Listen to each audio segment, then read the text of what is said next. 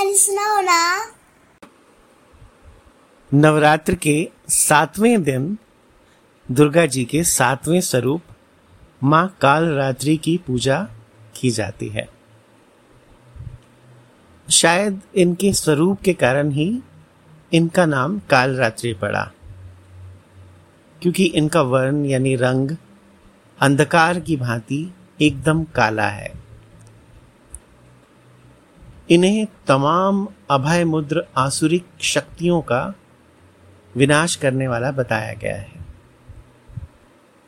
इनके तीन नेत्र हैं और चार हाथ हैं, जिनमें एक में तलवार है, दूसरे में लोहे का अस्त्र है, तीसरे हाथ में उनकी अभय मुद्रा है और चौथे हाथ में वर मुद्रा है।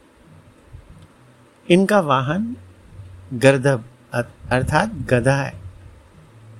काल रात्रि होने के कारण ऐसा विश्वास है कि ये अपने उपासकों को काल से भी बचाती हैं। अर्थात उनकी अचानक से अकाल मृत्यु नहीं होती। और इन माँ का पूजा का जो मंत्र है, आइए उसका मतलब जानते हैं।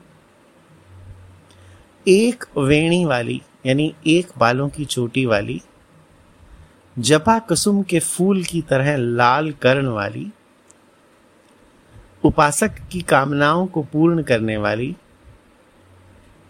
गर्दभ पर सवारी करने वाली, लंबे होठों वाली, कर्णिका के फूलों की भांति कानों से युक्त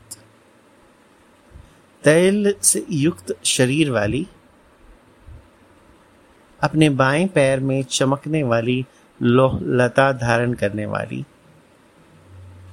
कांटों की तरह आभूषण पहनने वाली, बड़े ध्वज वाली और भयंकर लगने वाली काल रात्रि माँ हमारी रक्षा करें।